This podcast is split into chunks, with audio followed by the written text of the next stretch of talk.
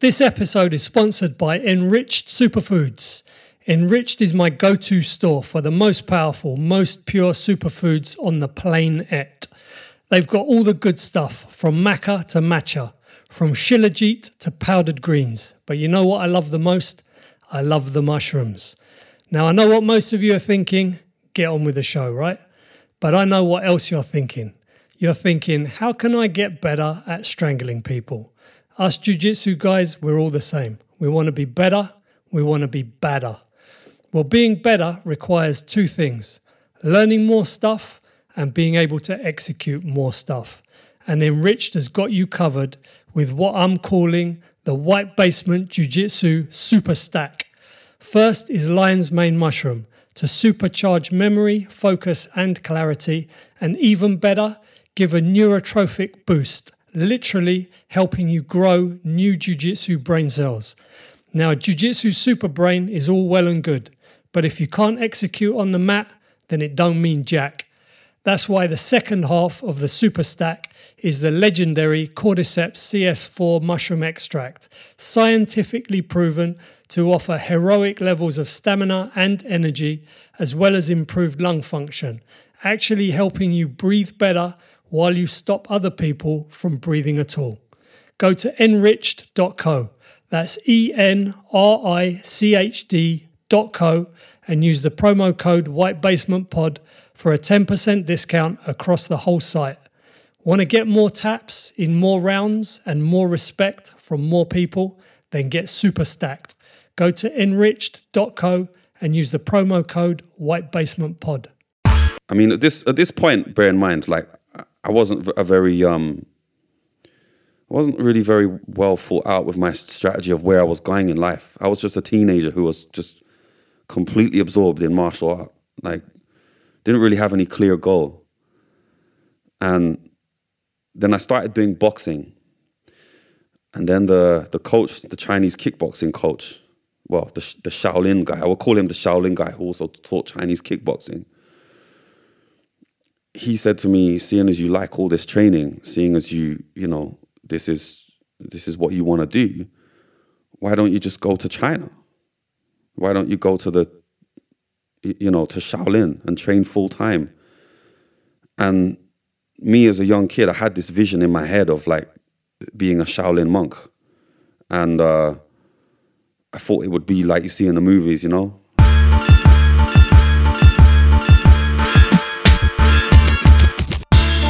guest today is John Hickey, boxer, kickboxer, Thai boxer, founder and coach at MMA Dojo in East Finchley, London, a new MMA club that opened this year, 2022. Welcome to the podcast, John. Well, thanks for having me. Um, so, look, um, I, I, I, just scribbled something down before we came. We, we literally we never met. You know, I wasn't I wasn't really even aware uh, of you, yeah. and I came across your um, Instagram post, which I think was probably um, I don't know maybe a week a week ago or so, and uh, you had a you had a video on there uh, talking about um, fight specific training. Um, so not necessarily um, doing movements that replicate your fighting art, but doing the correct um, intensity and interval length that simulates the rounds that you would fight. So, right. so you know, I'm a, I'm a jiu-jitsu guy. So at, at, masters level, we just have one five minute round is in a fight. Mm. So on that basis, I should be doing a five minute um, or maybe five and a half minute um, high intensity um, exercise periods that simulate what I get in a fight rather than going for a five mile run, you know, at low intensity for an hour, that kind of thing. Yeah. So I, so I, I, I listened to that, um, to that uh, Instagram post and, and, and that really kind of resonated with me because I've been trying to do like a real lazy version of that for about the last four or five years. I've got just, just around the corner from where I live, there's a little hill. Yeah. And it takes me 30 seconds to, I say hill sprints, it's more of a hill run. You know, I'm, I'm, a bit old now, but it takes me 30 seconds to run up and a minute and a half to walk down. So I would sprint up, walk down, sprint up, walk down, and I'll do that for maybe three to six or seven rounds. So that gives me sort of six minutes to 10 minutes or so of high intensity recovering while I'm walking down, high intensity. And, and, and that's my lazy version, I think, of what of what you've been talking about. So so that's that's that's that's what I wanted to kind of drill into today. But I think maybe it's uh, it'll be nice to start off with your journey into martial arts training, getting to where you are now, because Right. that that I, I, I looked at the website and obviously that that current philosophy you have on training comes from your whole journey with training, with injuries, with fighting, with rehab. So I, I don't know exactly where you want to start, but wh- whatever whatever would be the beginning, start at the beginning. uh, the beginning of my martial art Yeah. journey. Um, well, it kind of had a full start when I was really young. So the first time I ever did martial art, I was 10 years old. And it was in a local kung fu school, which isn't even there now. So that was over in, in East London in an old church hall. And I'd wanted to do some martial art because my granddad had done it. So my granddad was a, a judo black belt. And he was dead by the time that I was four. So I never really learned anything from him. But I always knew that he was into judo and he had a samurai sword in his house. He was into kendo as well. So he was a judo master and a kendo master.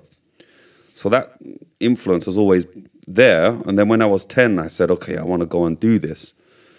And so we looked around the local area at the time. There was no social media. This is obviously this is the 90s, so there's no Instagram. We just had to go out and look, and we found a kung fu school in in the local area. And I actually only stayed there for about a year. And to be honest, like looking back on it, I know that that was a really badly run school. It was just like a, a ter- terribly run school. But they did teach me something. And you know, maybe even though it was bad martial art training, it wasn't very efficient, it wasn't very good. It was it was better than nothing. They kind of did teach me some stances. They got me to stretch a little bit. They taught me to punch a little bit, but not not very well. And then at the age of 11, then I started doing taekwondo in my school. So we had a taekwondo coach come in, and he would only come in twice a week. So all this training at that time, it's all like very sort of basic stuff, and they're not really teaching us anything proper. There wasn't any sparring. There wasn't really any focused pad work. It would just be teaching you some very basic stuff, some flexibility, uh, some balance, some some basic kicks, but not not very good. But still, was a good experience, and especially the taekwondo coach that I had. It was a guy named Mr. Kodner, and I don't know if he still coaches. I've heard that he's still involved in taekwondo, so it was just positive energy that they gave me, like just positive messages and discipline. And it was only a couple of times a week, but I was young. I was, I was like, what, 10, 11? So that was kind of, that was like the, the full start because very quickly I actually, I actually gave up. Um, at the age of about 13, that was when that was when things weren't going so well for me in life. Um, for some reason, I'd become completely despondent and, and dropped out of school and uh, didn't really work that hard in school.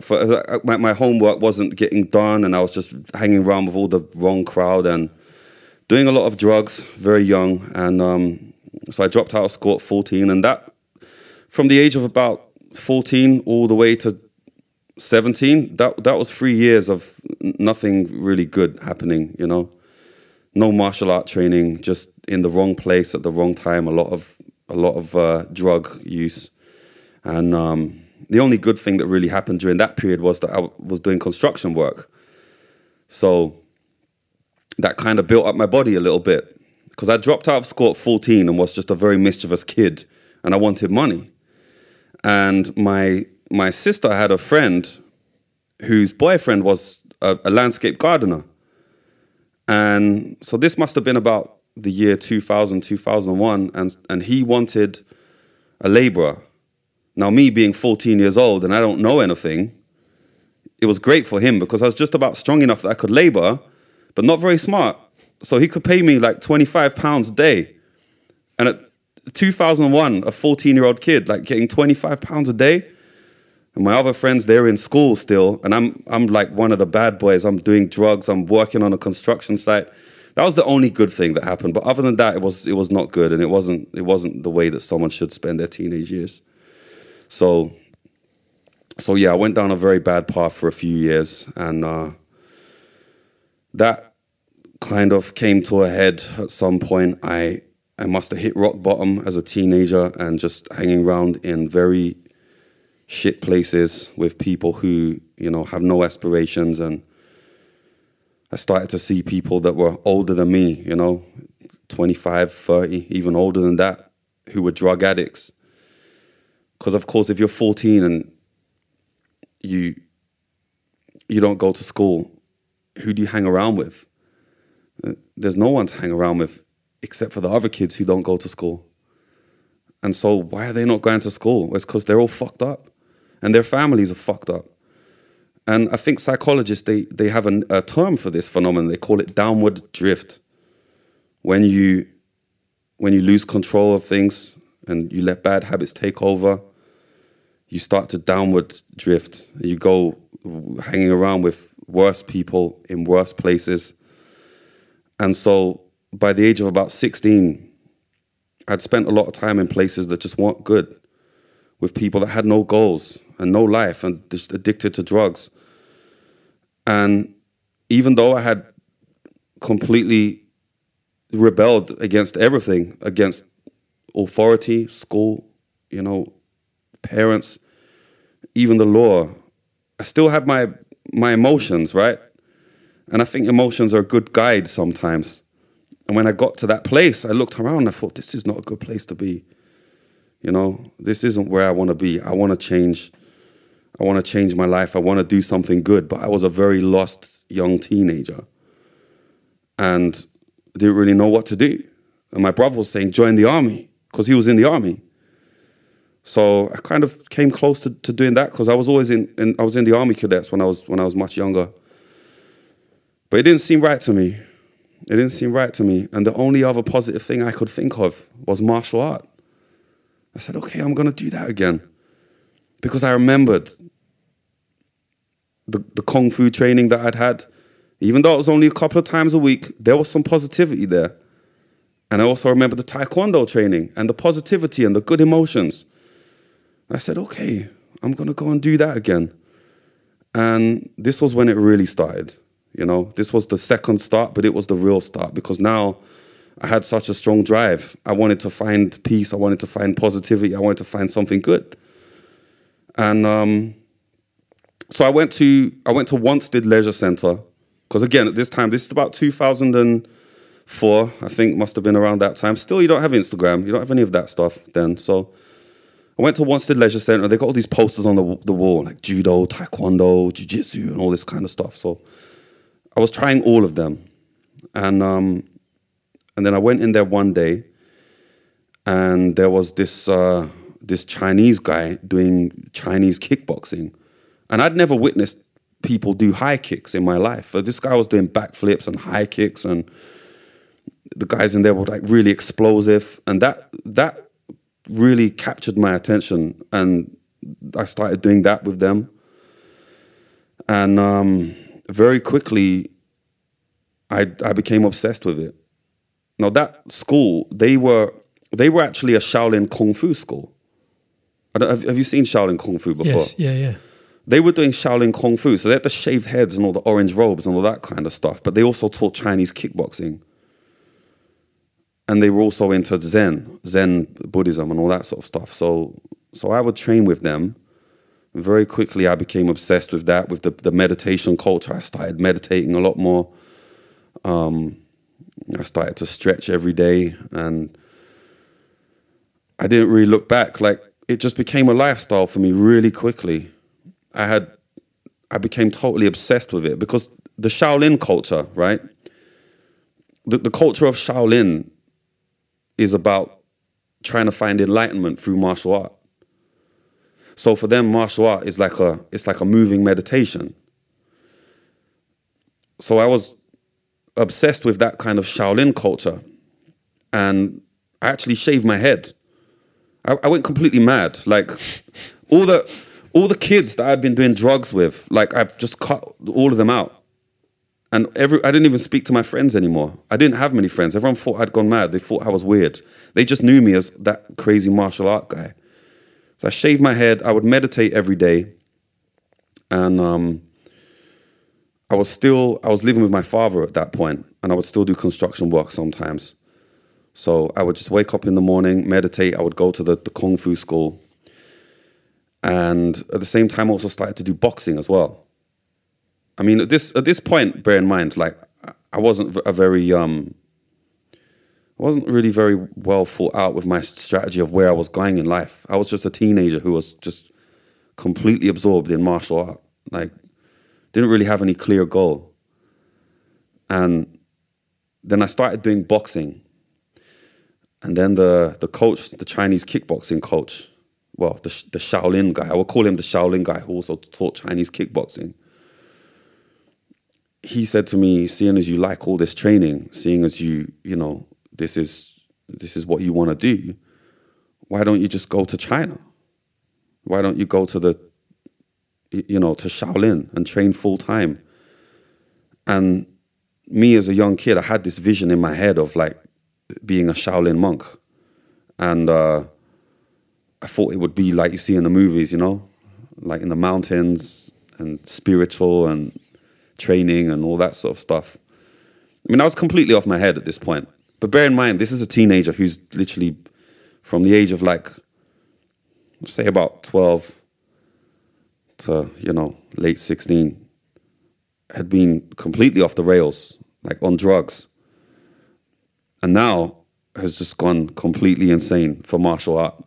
So it's good, although there's no real like goal or clear path or really any adult really giving me any direction, it was good. It was a good thing to be lost in, you know?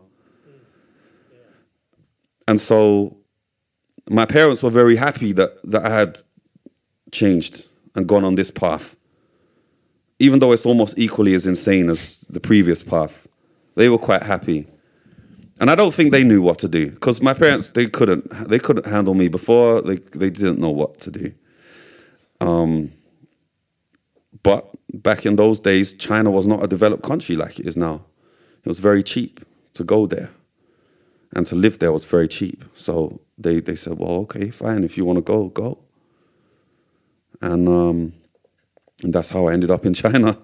And and so so how how old were you when you went? I was 18 when I got there.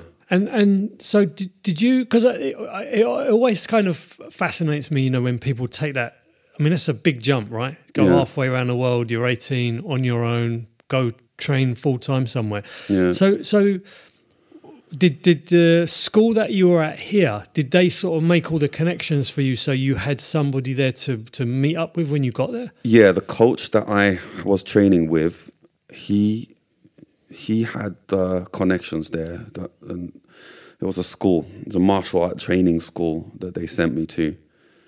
So I remember on the plane, I actually remembered that actually I don't really know where I'm going. Like, I'm just going to meet someone at the airport. I don't really know where it is. Like, I know it's Shaolin, then I'm going to get on a bus, so they'll take me there. But they hadn't really told me exactly where it was. And again, they didn't have a website. There was nothing. I had no idea. I mean, I had seen pictures of Shaolin and I had read blogs that people had written from what it would be like. And I was trying to prepare myself before I went. I was doing all this training, and I imagined it would be like something out of a kung fu movie. Um, you know, very much like sort of natural environment, and you know, everyone there would be like very humble and like like a like a, like a kung fu movie, like you envision it like that. And I'm getting the sense that it wasn't like that. No, it wasn't quite like that. No. so, so, so you get off the plane. Well, okay, so I got off the plane, and there was someone there with my with my thing, like with a, a card with my name, and I met them, and they spoke broken English.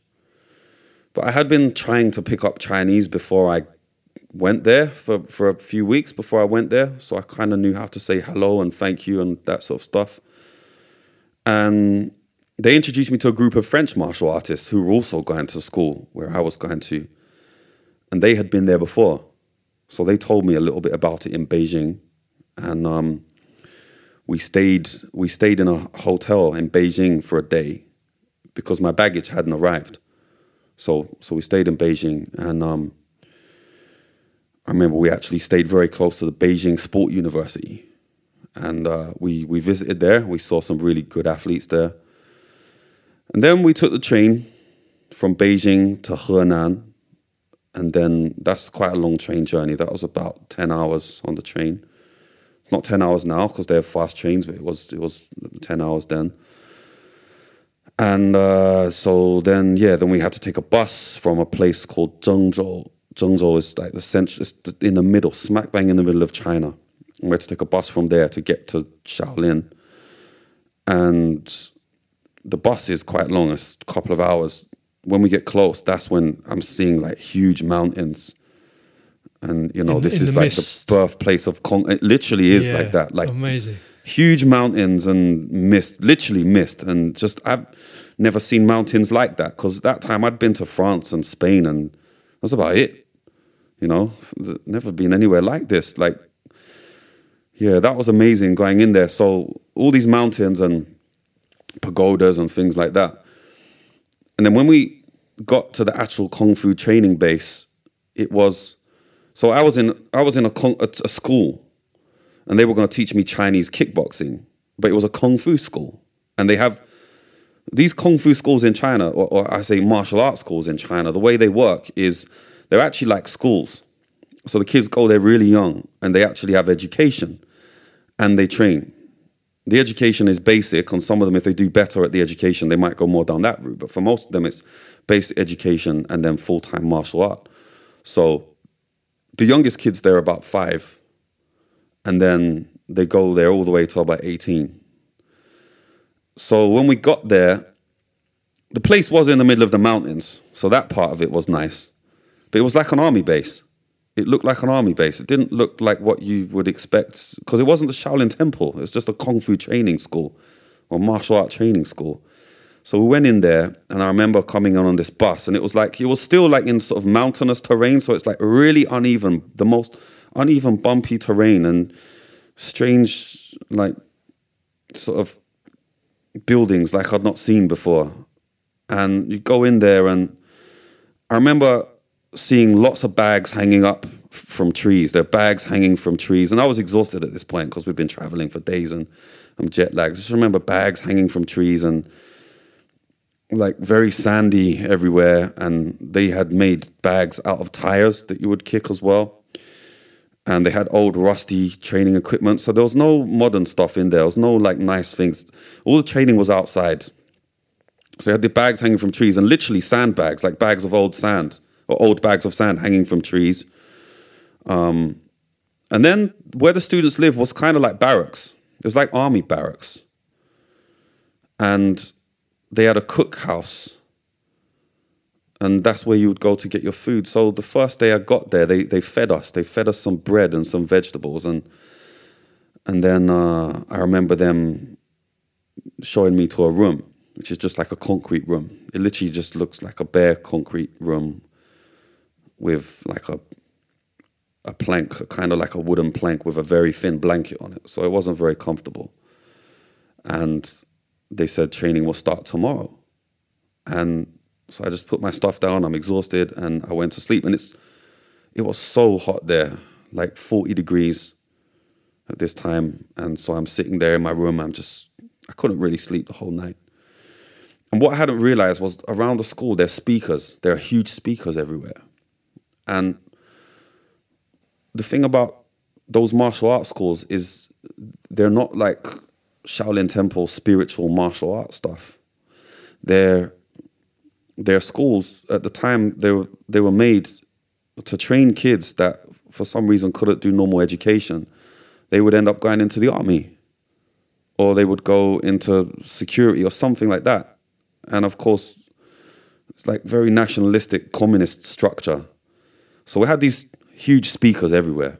I didn't know what they were gonna be for, but so I woke up. I got woken up at five in the morning by the loudspeakers, very loud communist marching songs, like the kind of thing you would you would expect to hear, like you know, in like Russian communist days, really loud. And then I, I realized this is what they wake you up every morning with.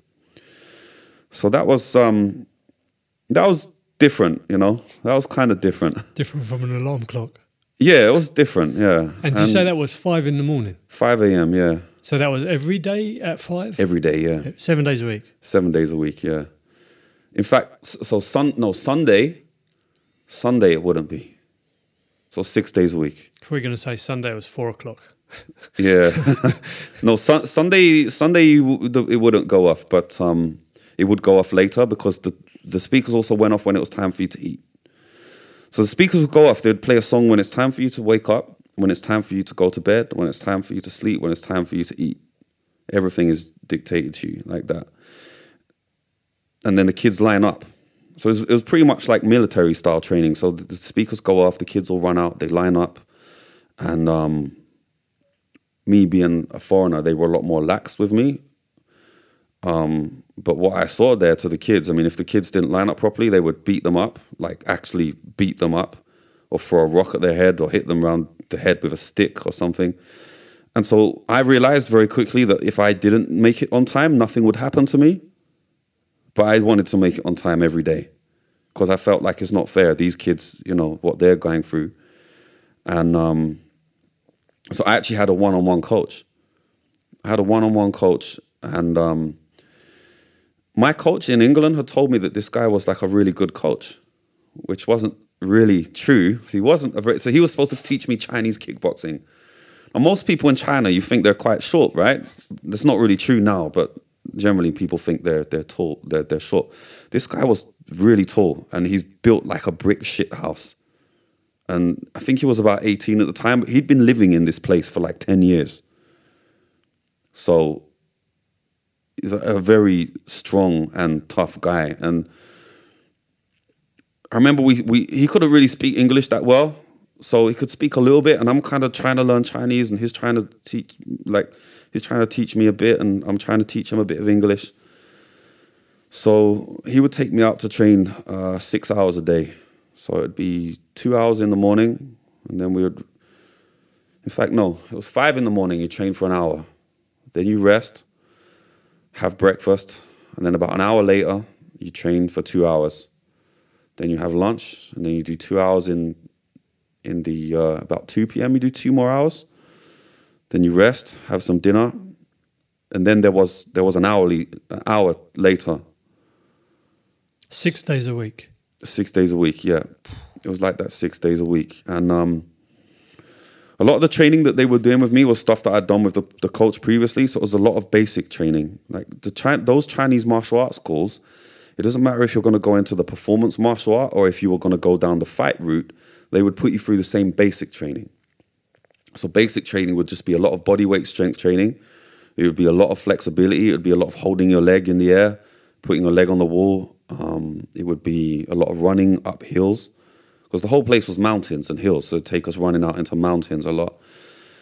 And um, if you were going to go down the fight stuff, then it would be bag work and pad work, and they would they would want you to spar and do drills and all that sort of stuff. And then um, if you were going down the performance route, then you would do the forms and the flips and all that sort of stuff. So, so I had expressed before going there that I wanted to do the fight stuff. So they had me kicking bags a lot and uh, and uh, you know hitting pads and all that sort of stuff. But it wasn't like looking back on it, it wasn't very technical. I mean, I coached I coached people a lot more technique. They didn't teach me that much technique and strategy. They just felt like get me training really hard every day and and beat the shit out of me, like literally. So th- this is one thing that I, I haven't talked about, right? It's like the violence of the place. So these people, they, they didn't have a very good idea of sparring. Like they just they they they just they they would fight. That's all they had. And so this coach, like his way of teaching me, he, I mean, the the first time that I sparred with him, I mean, I didn't really know what it would be like.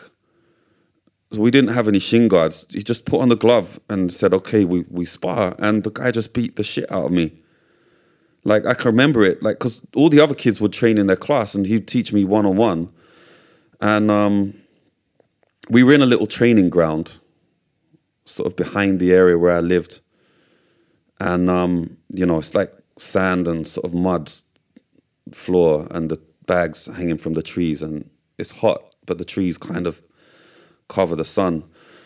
And yeah, like we had no shin guards, and the, I just can remember the kicks just thundering into my legs, like just the stinging and the pain. And I can remember just because I've been boxing in the UK, so I'd done boxing sparring, so I kind of was a bit used to taking hits, but I'd never been kicked like that in my life. So I kept my hands up. I didn't really know how to defend kicks. No one taught me anything. I just remember seeing his legs, these huge legs these huge quadriceps, and I'm just seeing his feet move in the sand, and you just see the foot come off the ground, and then boom, it just digs you, and it just shocks like go go through your whole body, wow. and that was that was how he wanted to teach me. It was. So was, how how far into the training was that the first time when you sparred? How, long had you been there? a couple of weeks, I think. All right, so pretty pretty quick. It was a couple of weeks, yeah. I mean, they'd had me on the bag and the pad, so they knew I could kind of kick and punch a little bit, but not very well, not that well, you know. And um, that was that was it. That was just how they taught me. But then I saw how they did it with the kids, and they did the same thing with them. The whole place was was you know it was the school of hard knocks. So. And and so you you did you stay in that place for three years, or you did you move to different? No, so I stayed there for three months in that school, and then I came back to the UK because I'd only planned to stay there for three months. Right. I stayed there for three months, and then when I got back to UK, I didn't really know what to do. I carried on training. Back at the, the same club, the, the well, okay, so that club, I actually left that club. I actually left them, and the reason I had left them is because so the whole thing for me going to China at that point, like it was, it was kind of like I, I, wanted to be a monk. I wanted to be a Shaolin monk. I wanted to be like a Zen Buddhist monk. And when I got to the school, I realized, okay, the school's like this sort of, you know, militant army training stuff, cool. Um, and then, then I, w- I went to the Shaolin Temple. I traveled to the Shaolin Temple, and I spent some time there. And I spoke to a lot of people there, and I was very like disappointed with what I saw there because I thought it was literally like a real Buddhist temple where if you dedicated your life to martial art and Zen, you could become a monk. Not that that would be a good idea, and not that I would want to do that now. there's no way, even if it was like that, there's no way I would want to do that now. But when I was 18, I was just crazy, right? So, so I wanted to do that, and I was very disappointed when I found out that's not really what the Shaolin Temple is, and I don't think it is even now. You know, the Shaolin Temple is a place that looks like a Buddhist temple. And they do practice Kung Fu. But I don't believe they're real monks. It's like they, it's, it's kind of like a, a tourist attraction. Yeah, and it makes a lot commercial. of money. Yeah. It makes a lot of money. Even people in China, they they still believe it's what I believed it was, and they go there every year and they give money and they donate money to the monks, and my understanding was that the communists destroyed Shaolin, the actual culture of Shaolin. They destroyed that in the Cultural Revolution, like under Mao. They completely killed that off.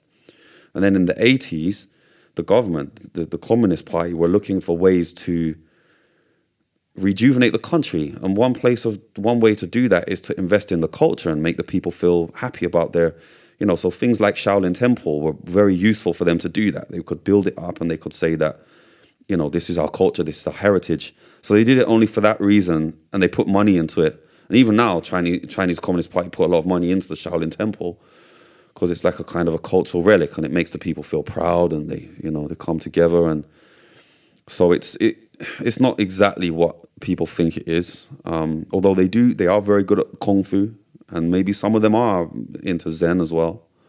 So I was really disappointed with that. Um, and so yeah, I actually left. I left the kung fu school that I was training in And the martial art thing for me, it was like, well, what am I going to do with it now? And I started to realize that there's there's combat sport, there's fighting, and I thought, well, maybe maybe I can do that. Like maybe I can give that a go. And so I started to train in a lot of places in the UK. Um, I trained in in the KO gym a little bit. I went to another place called Shaolin Temple UK, which were also affiliated with Shaolin Temple, but they were more focused on the combat side. So I trained with them a little bit. And um, I don't think at that time I could fully get used to the UK again.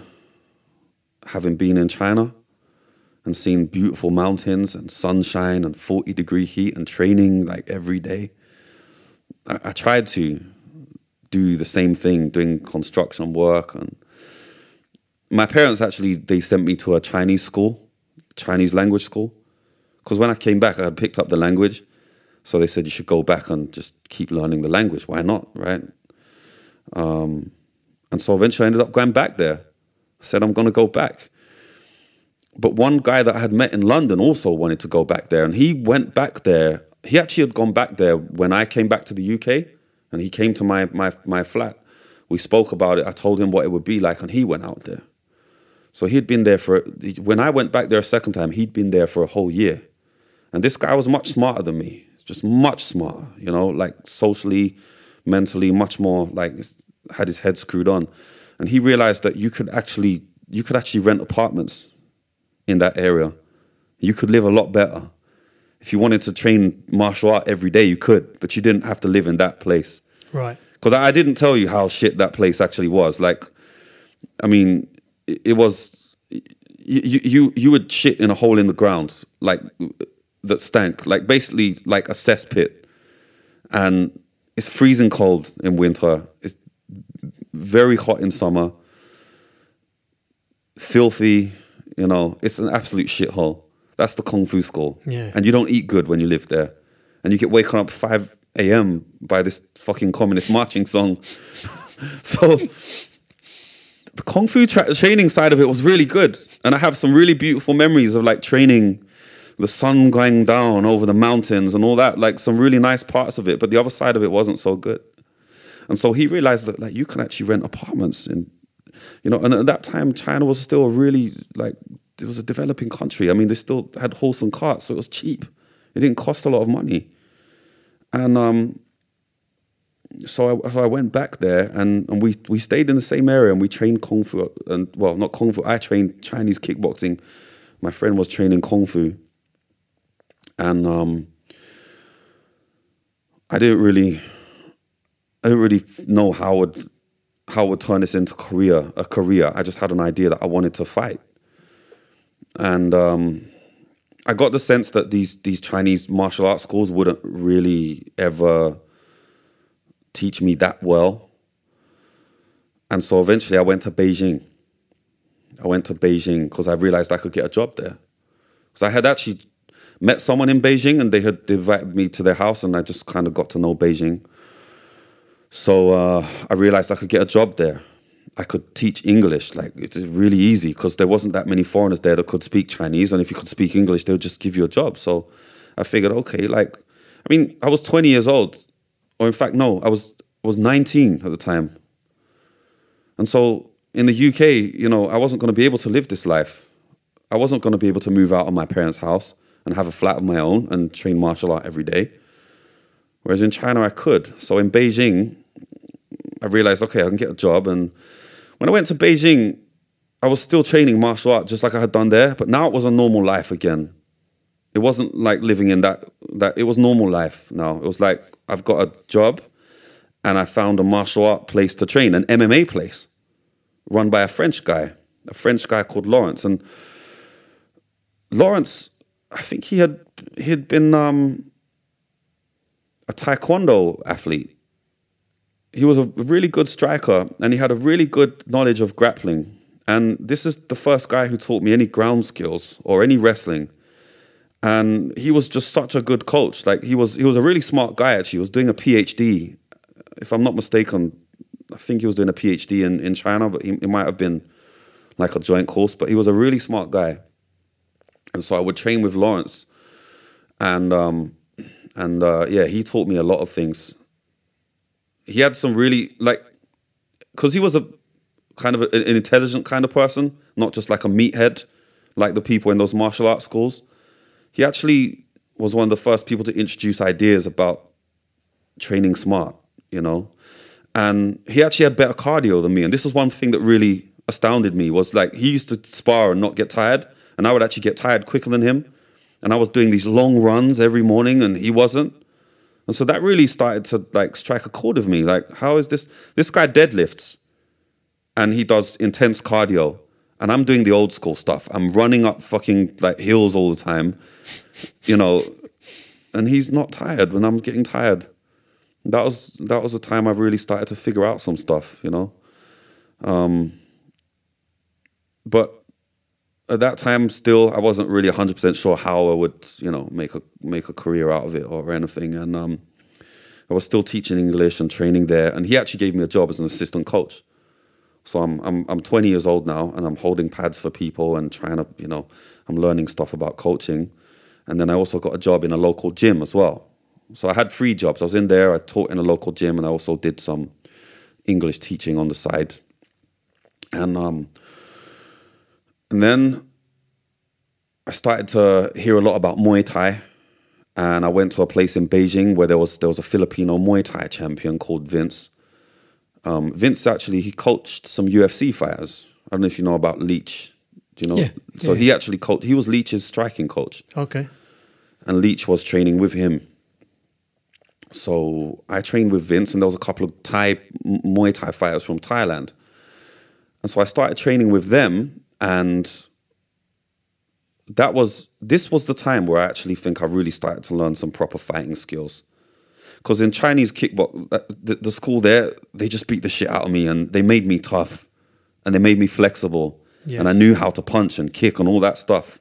But I didn't really know about how to fight. I didn't understand about strategies and intricate defense and all that kind of stuff. So when I got to Beijing, that's when these guys, Lawrence and you know Vince and some of the Thais in that gym, they were actually starting to teach me some proper stuff now, and the sparring was a bit better, like just normal sparring. Um, and and yeah, I had I had a couple of amateur fights there.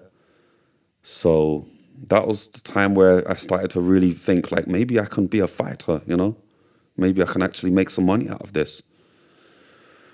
So And and so that se- that was the second trip back where you were went to Beijing. yeah, that was three years. That was the three year. That was three stint. years. Yeah. Yeah. And during that time, I'd had a norm. That was a normal life in Beijing, and I really needed that. You know, I really needed it because my teenage years were fucking insane. Hmm. You know, I dropped out of school, been on drugs for years, then going in that crazy sort of like monk mode, like that was quite crazy as well.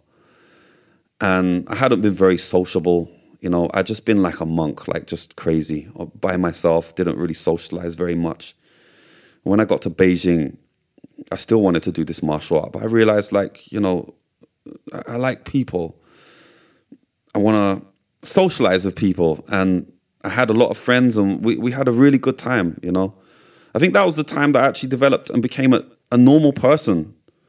That was when I really learned how to talk to people and how to communicate with people, you know. So that was it was a really good time for me. Like the martial arts stuff was happening, but I'm also developing as a normal person, mm. and you know that was that that was that was very important for me because I don't think I would have been able to actually be who I am now and coach people and communicate with people.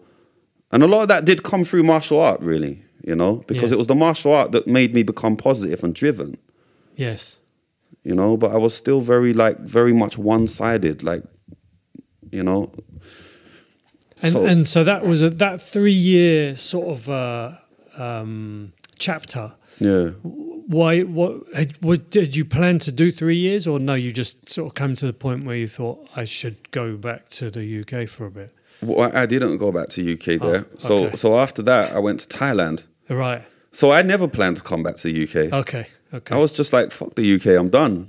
I'm going back to China. That's going to be my life. And of course, just being young and stupid, I didn't really figure out that that wouldn't really work because China doesn't have an immigration policy, or they didn't then, they still don't now.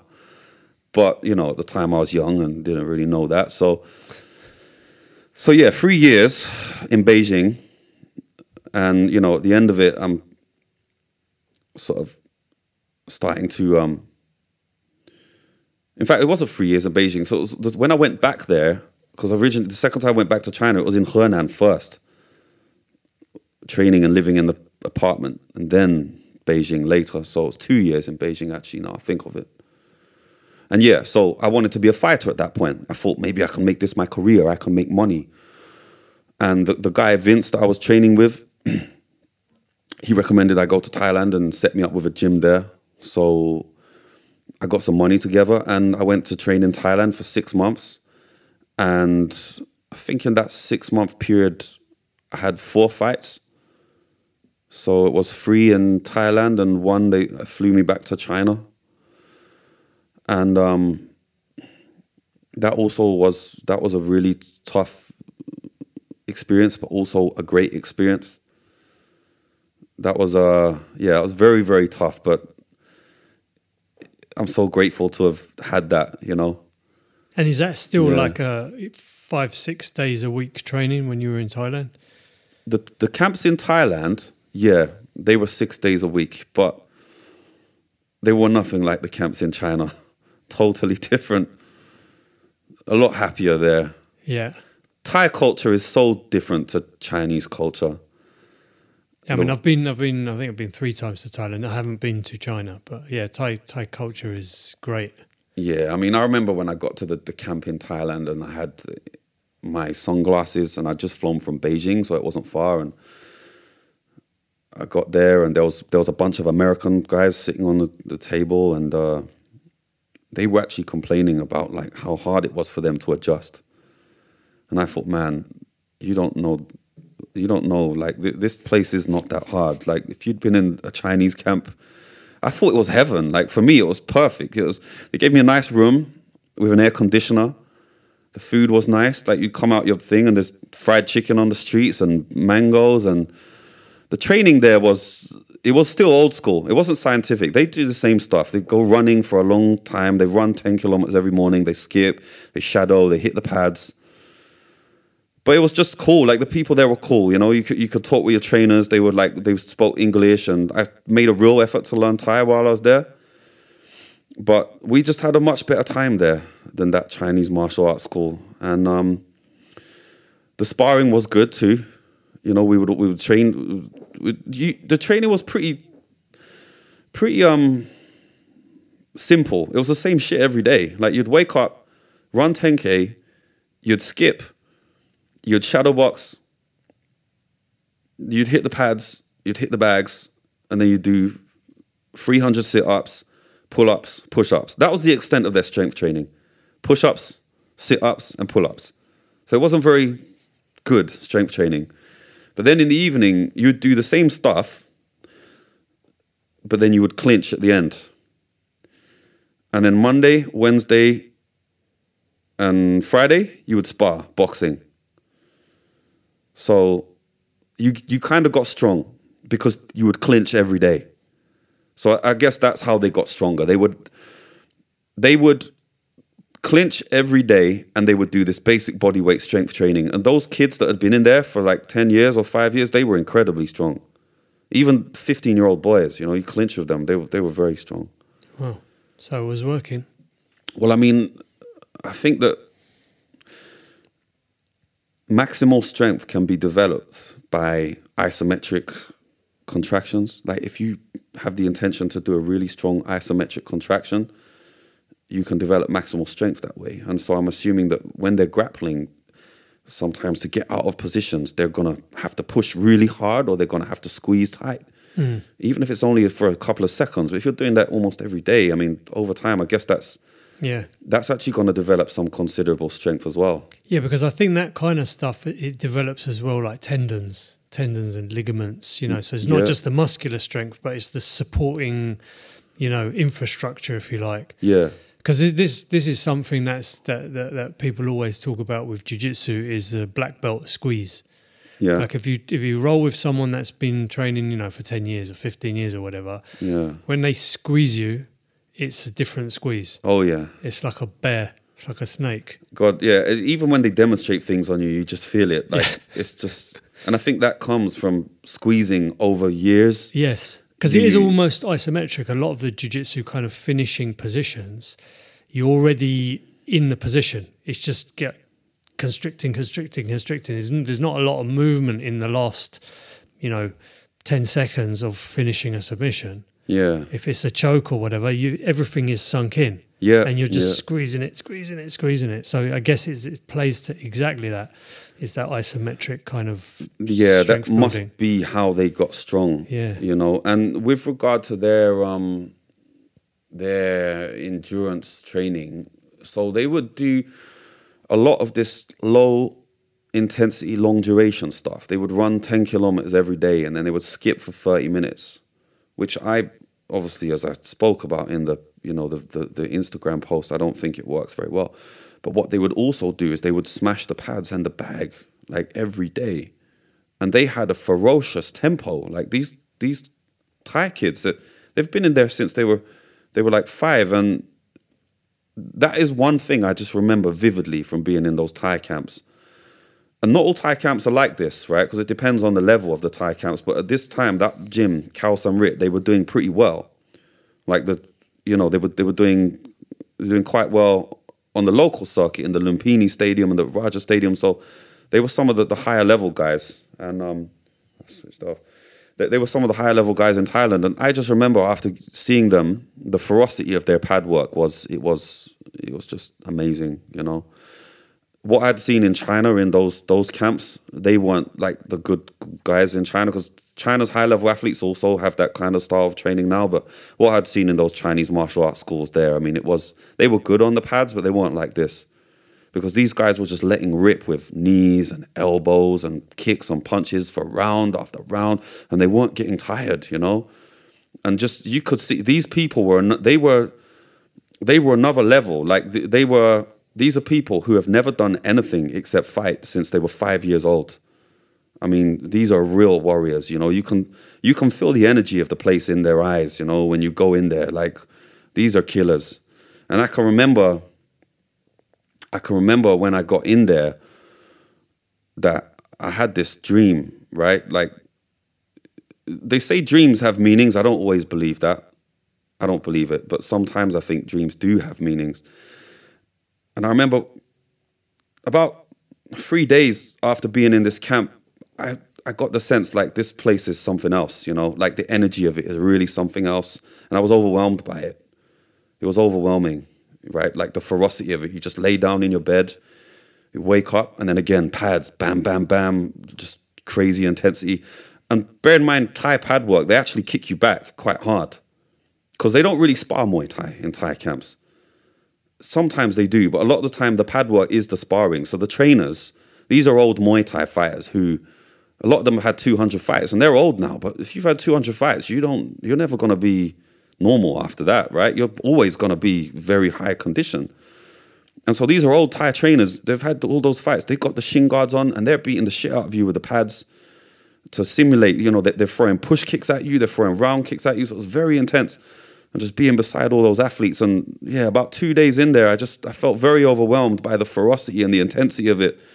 And um I had this dream. I was in my room and like an animal came into the room, like a ferocious gorilla, like and just stood in front of me and just roared, like. And I got paralyzed. I can remember this dream so vividly. I'm paralyzed and I can't move. And I'm terrified, like this gorilla's gonna eat me.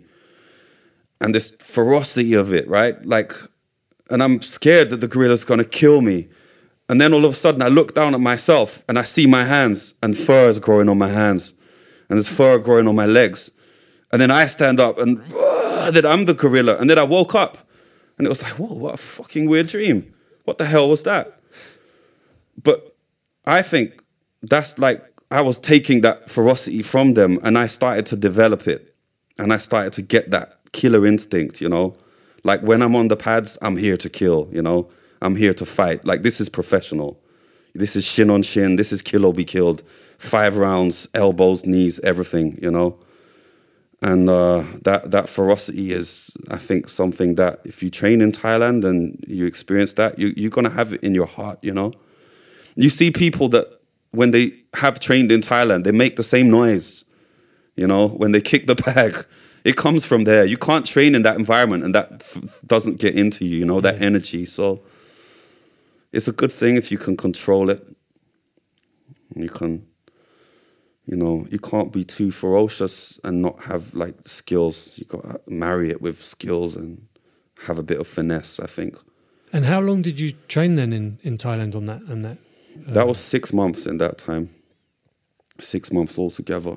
And and then f- and that was six months and four fights you had there. Well, Yeah. in that in that six month period. Yeah, yeah. And and and what happened after that then? So after that, I started to run out of money, and Because there you weren't working in Thailand. No, that was just on the savings from China. yeah, I had saved up money from China, and um, yeah, it, it wasn't too expensive. But if you don't have any money coming in, and you, I couldn't make that much money fighting Muay Thai. I wanted to make money. I wanted to be, you know, a professional fighter. But I figured out, well, it's to take a while, so I need to figure out, like, I need to get a job somehow. Had I been as smart as I am now, then I would have just figured out, well, I just need to find a sponsor. Simple. But I was not that smart. I was a very dumb young guy. So, um, so I figured, like, okay, if I go back to England and I sign up for a degree to study sports science, because I wanted to study sports science anyway, I'd always been interested in it. Then they'll give me funding, and then I could use that funding to be a fighter while I'm doing my degree.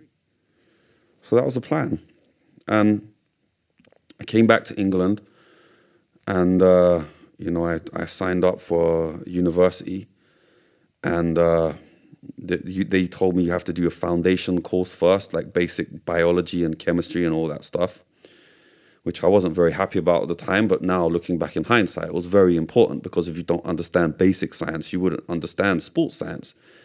This is one thing that kind of frustrates me now. Is like it's sometimes so hard to explain things to people because they don't have basic biology or chemistry. It's hard to go into the deeper aspects of it. But anyway, so they, they gave me this foundation year.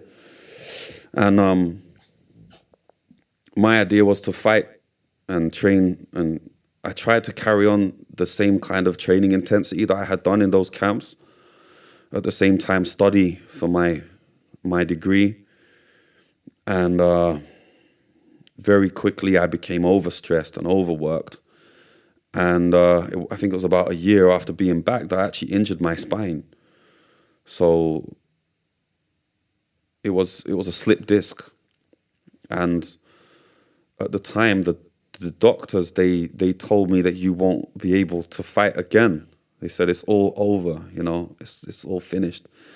So that was probably one of the hardest times ever because I was so depressed then. You know, I was only like 22, and uh, you know the dream was over for me. It was over, and I was back in England, and the weather wasn't good, and it's just depressing. You know, really depressing, and I was very lost and didn't know what to do, and yeah, my mental state was really not very good. But luckily, because I was studying all that science stuff, I was able to to learn stuff about spinal rehab, and I put a lot of effort into that.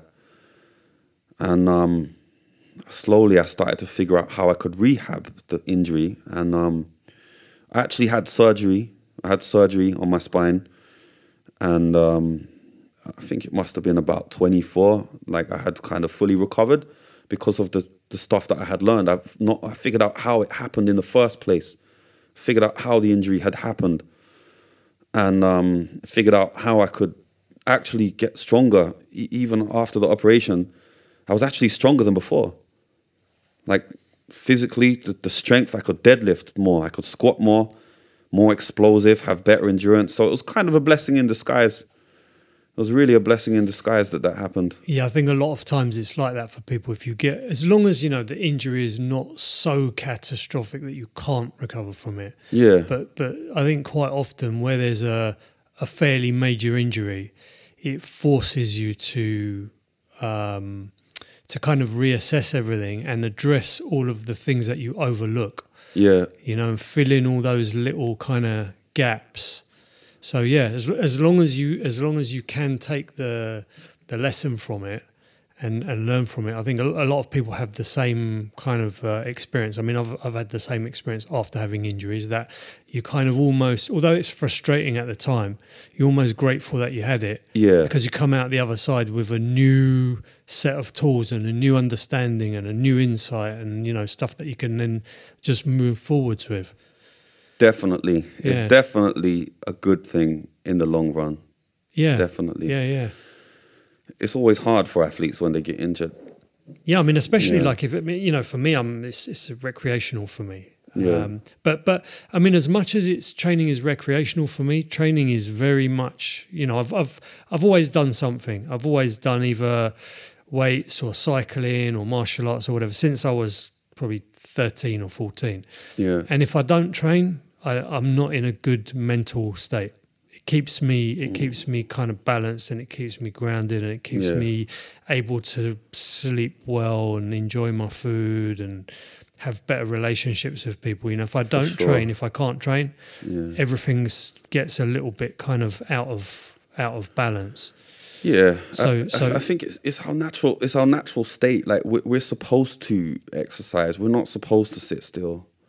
Yeah, very, know? very, very, very much so. And, I- and I think that is one of the one of the real kind of um, problems that we're that we're brewing. You know, for for this generation and future generations going forwards, is that as we move more and more into like a sedentary virtual world where everything is on your device you know deliveroo brings your food amazon brings your shopping and tesco brings your food shopping you don't even have to leave your couch.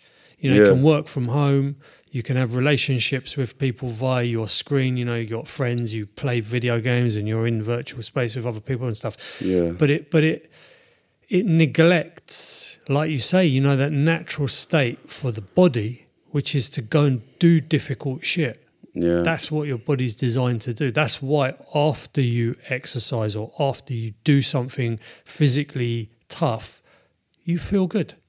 You Definitely. feel better afterwards. You don't have to even quantify it. You just know, oh, great. Well, I mean, like one thing I often say to people who are not exercising and maybe they're into drugs and all that kind of stuff, I say to them, look, I've done most drugs. I've done more or less all of them. And I can honestly tell you, being completely free from drugs and just exercising every day feels better than that. It's Yeah. better than drugs.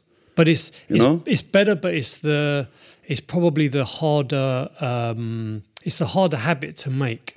Right. You know, it's it's it's the better habit to have for sure. Yeah. but the the getting because you know for most people if you don't exercise and if you don't sort of particularly enjoy it man that, that's a hard six months to make that like a part of your life you know getting up earlier and eating a bit better and you get up and you, you know like one of the guys I'm, I'm sure you, you you're aware of that I, that I follow is uh, David Goggins Oh, yeah, I'm a big fan big- of David everyone's Goggins. a big yeah. fan, right? But you know, I was I, I, I sort of every time I revisit his same stuff, every six months or what, I get something new from just listening to the same stuff again, something that I had missed. right.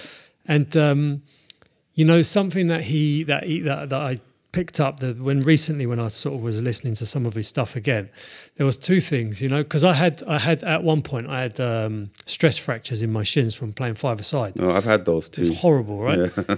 But then, you know, he's one of the things he said, just, you know, it's one little moment, he just said, you know, you wake up and you say this and you say to yourself, uh, oh, I can't run today. I've got stress fractures in my shins. Yeah. You haven't got stress fractures. You got sore fucking legs. Right. Go and run. you know, it's like, even that, it's like, just, just, just go. And it's not necessarily like that. That's good advice because Yeah. maybe you need to heal the bones Yeah. but it's it's that kind of like um, mentality of look you're always going to look for excuses Yeah. sometimes you should rest sometimes the best thing for you to do is rest but most times it isn't most times the, what you should do is go do that kind of thing that you're putting off or thing that you're putting to the back and you know for a lot of people if you're not in um, a, a routine and a pattern and a mindset of exercising, I mean that that's the one that you just put to the back. Oh, I didn't sleep well last night. Oh, it's going to be busy at work this week. Oh, Yeah. kids are mm, something at school or whatever. You'll always find Yeah, so it's, it's a it's a real hard one for people to um, to get into, which which maybe is like a like a nice um, a nice segue into like the, the this kind of training that you've evolved to do now, yeah. because you know I think the the thing that um, is most helpful, let's say, when when you're trying to um, allow people to to to start to form these better habits and make exercise or training or fighting or whatever part of their routine that they can stick to Mm. is is efficiency and effectiveness because I think a, a lot of times the, the the thing that maybe turns people off of things or causes people to, to drop out is that you feel like you're not getting the right results. You're you're doing stuff and then you know like you say maybe you're you're going for runs every morning and then you go to spar and you still got no cardio and you can't understand why like Yeah. you know I'm, I'm doing it I'm doing the runs I'm doing this I'm putting Yeah. that and then I go to fight with this like you say this guy who does deadlifts and he just smokes me for exactly 20 minutes and I, you know so so so how did you make that um you know obviously you said you you do you'd seen the beginning of it with Vince in Thailand Yeah. but how did you how Well, did with you Lawrence, it was oh, Lawrence. with more. Lawrence Yeah. how did you um how did you kind of evolve then more into this current mode of training that you've got Well, I think that the the injury forced me to be smarter, for sure. But even going back as far as early as when I trained with Lawrence in Beijing, and you know with with Vince as well, I think that they were doing things slightly differently. So I kind of had an idea of resting and you know training, trying to balance it out a bit better because when I was in Thailand, I actually didn't want to do everything that they told me to. In fact, in the camps, everyone knew me as the guy who would not do what they told me to. And that's because although I hadn't really got scientific knowledge at that point, I kind of knew stuff from talking to people that did. And so I, I wasn't going to run every day. And there was another guy in the camp called Ryan, Ryan Dixon. Actually, he he fought in MMA, actually did pretty well. I don't know if he's still active or not. But he was actually quite a smart guy as well in, in the Thai camp. And he also kind of agreed a bit more that we shouldn't run every day. And so we kind of didn't really, um, the, the Thai coaches weren't that happy with us, but we would just go run around the corner and then say that we ran. And we're not the only ones to do that actually, because some of the top Thai fighters in Thailand, I'm not going to mention their names, they said they would run 10K every day. They'd run out the camp, they'd run a mile down the road, and then they'd walk, just chill, and then come back. Like, yeah, coach, we just did 10K. So they don't really do 10K every day. You know, um, I mean, even in the Chinese martial arts school, the same stuff. You would see the kids tell the coach that we're going to do, we're going to run up the mountain and da da da da. They run out the camp, then they, you know, so they, they didn't all do everything they were told to. So I'd figured I'd figured out early that you kind of have to know when to rest and when to when to train hard. And on my sports science degree, I I started to really look into that and experiment with different kinds of, of modalities. So during my degree, I had only just about recovered from the injury. And at that time, I still wanted to fight, but I don't think I had the drive that I had before. The drive wasn't really there. And I had actually become very into the sports science. And I actually started coaching at that time as well. I opened a, I opened a Muay Thai club in in Cheshunt, not that far from here. So I'm doing the sports science degree and I'm teaching in in uh, in Cheshunt and I'm still training a lot. And now I'm just doing lots of experiments because in in the back of my mind I still want to fight. And I'm just trying lots of different things and experimenting and reading literature about different ways of training and I'm just trying so many different things.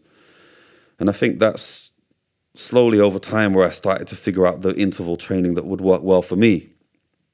And um also having an understanding of of energy systems as well really helped a lot how the energy systems work how you can train them i think that going into the physiology going deeper into the physiology and understanding that the way we view things we we like people tend to view it as aerobic and anaerobic and that you have to train them separately. And I started to realize that actually at the highest intensities, you you cannot not train your aerobic system. Like a lot of people think I have to do like low intensity stuff for the aerobic, high intensity stuff for the anaerobic. But from a scale of intensity of you know low all the way to 100% intensity, your aerobic system is active all the way. So if you train high intense, it's purely by by definition, aerobic fitness is VO2 max, volume of oxygen consumption. Your VO2 max is at its highest when you're training at the highest intensity. So I started to realize, well, okay, so there's anaerobic. What does anaerobic even mean? People talk about the creatine phosphate system. Well, that actually gets exhausted pretty damn fast. That's within like 10 to 30 seconds, it's gone when you're going 100%. And then you have the lactate system. So glycogen in your muscles and your liver gets broken down to create energy fast. And lactate is a byproduct of that. And hydrogen ions accumulate, which is what makes us. A lot of people think lactate is what makes your muscles sore. Lactate is actually your friend. Lactate is a byproduct, but with the lactate comes hydrogen ions, and that creates an acidic environment inside the cell that makes you get exhausted. But that's that's the lactate system. That's the predominant system for high intensity stuff that lasts long because so and this is something I learned trying to trying to understand it like how does it all work? And I started to realize that well, okay, in a 5 minute MMA round or a 5 minute jiu-jitsu round or whatever, it's not like you're going at a continuous pace the whole time. You're not. But because you're going quite intense for like 10 seconds and then you only really relax for like maybe two seconds and then you're going intense again and you, you, put, trying to pull someone down and then you're getting pushed and you're trying to hold them and then you're striking. It's like essentially the creatine system is done very quickly. It's exhausted. You know, so it's mostly lactate, it's mostly muscle glycogen that's going to be used, and then massive amounts of oxygen consumption. So how do we train all those things? And a lot of people think you have to separate them, like different things for different energy systems. You can do them all in one. You can literally do it all in one. VO2 max, lactate threshold in one like short high intensity session. It can be done. And so, what, what what does that look like? You know, in practical terms. So if I if I if I you know start to, start to train with you, or you're you know join a conditioning class or whatever. Yeah. What do you do? You do would it be slightly different for different um, fight sports? Yes, yeah, it would be. It would be because. So here's another really interesting thing: is um, efficiency of movement, right? So if you, if I took, if I took an elite fighter and an amateur fighter, and I gave them exactly the same endurance, the same conditioning, you would still find the elite guy would go for longer than the amateur one because he's more biomechanically efficient.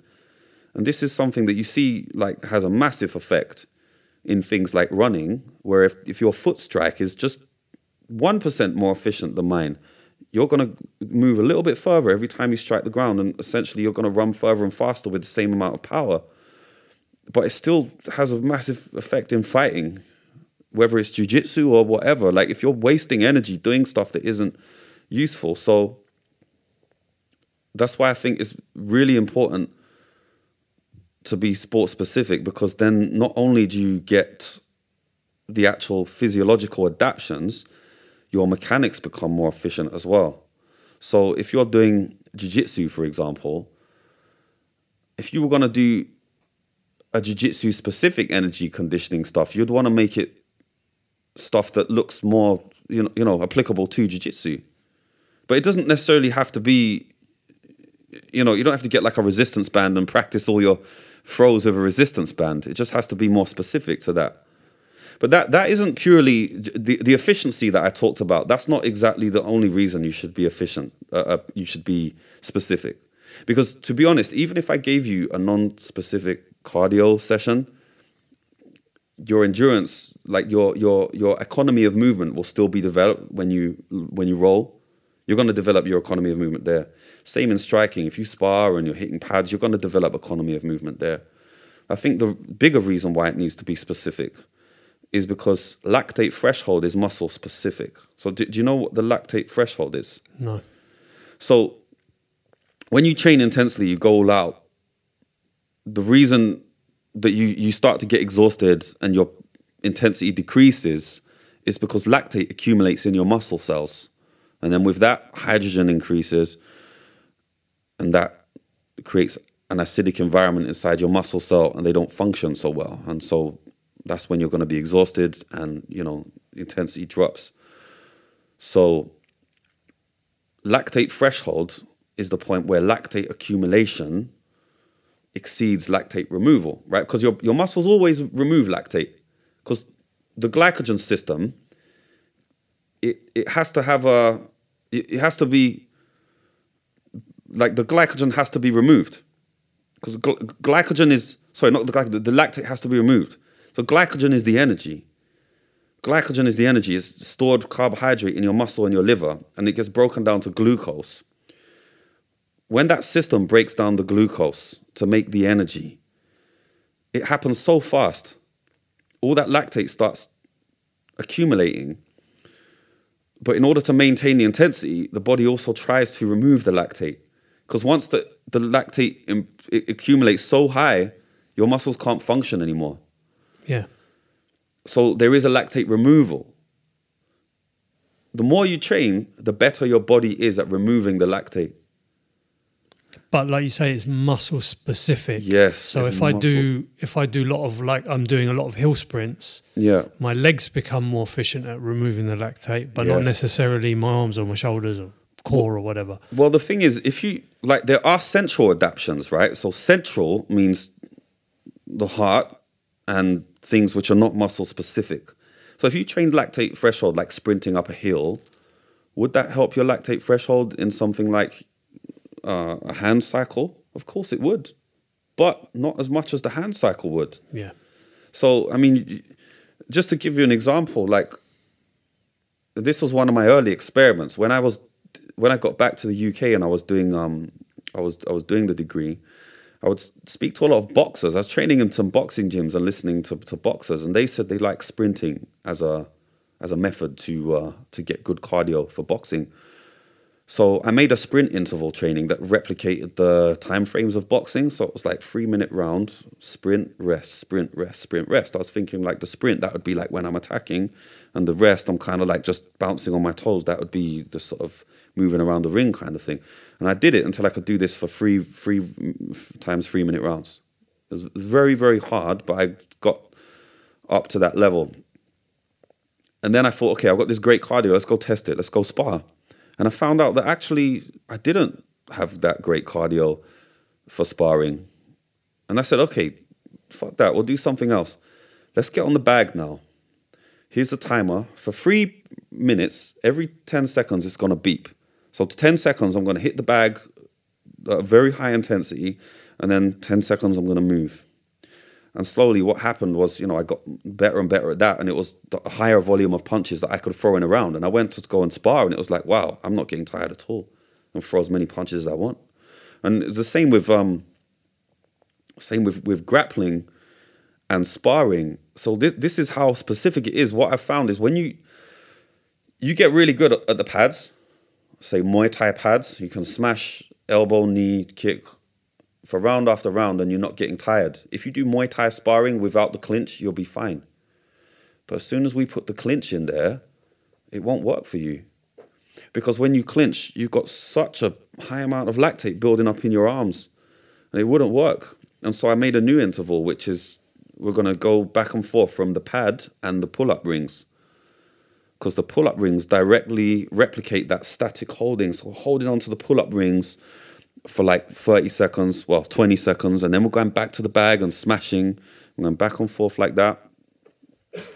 And that has helped a lot. I mean, it helped me to be able to do MMA rounds, and it's helped a lot of people that are training with me. So I think it has to be as specific as possible because muscles are. Yeah, you do. You have to really try to simulate the the the actual mm, repetitive movements that are in your fight sport. As much as possible, yeah. So, do you Yeah. do the the the the, the um, conditioning rounds that you're doing at the moment? do you would you have would you have different um, fighters in the same session, or you would say this is going to be an MMA one? So you're going to do a little bit of bag, maybe on the rings, little bit of whatever, Yeah. And then and then on on other days you would you would have them more specific to guys that are just boxing or guys that are Thai Well, boxing or Those cardio intervals, I let them do that whenever is convenient for them. you just program. Okay, this is what it looks like. You do it when you Yeah, when often into I'll your schedule. often I'll be there with them doing it, but I don't usually say do it on one specific day. To I mean, I- often we do it on Thursday because that kind of works well with the schedule of MMA Dojo. But sometimes they'll do it on a different day if it works for them because, of course, every athlete is an individual and they have their own individual schedule. So, you know, if one of them has uh, has work on that day, they might have to but yeah, usually I'll I'll just I'll do it whenever they're convenient to do it, and it will be whatever they're fighting. So if they're fighting Muay Thai, then they'll do something like that. If they're doing MMA, then it will be something more specific to that.